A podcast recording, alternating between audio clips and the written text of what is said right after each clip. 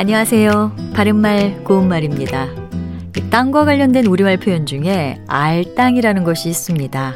알땅에서 첫 번째 음절에 있는 알은 겉을 덮어싼 것이나 딸린 것을 다 제거한의 뜻을 더하는 접두사입니다. 접두사 알이 있는 표현으로 알감, 알 바늘 같은 것이 있는데요. 알감은 잎이 다 떨어진 가지에 달린 감을 말합니다.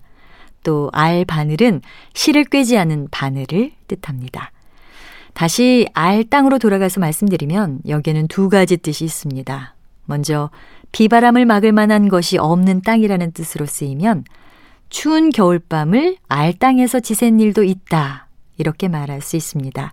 그리고 알 땅을 개간하다, 알 땅을 일구다와 같이 쓰일 때는 초목이 없는 발가벗은 땅을 뜻합니다.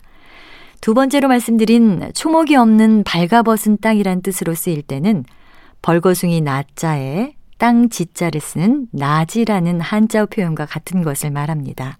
예를 들어 풀 한 폭이 나지 않는 이런 나지를 누가 사려고 하겠나 이렇게 말할 수 있겠지요. 부동산과 관련해서 나대지라는 용어를 들어보셨을 겁니다.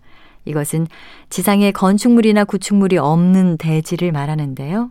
참고로 나대지에서 대지는 터 대자에 땅 지자를 써서 집터로서의 땅을 뜻하니까 지상에 건축물이나 시설물 따위가 없는 땅을 가리키는 말입니다. 바른말 고운말 아나운서 변형이었습니다.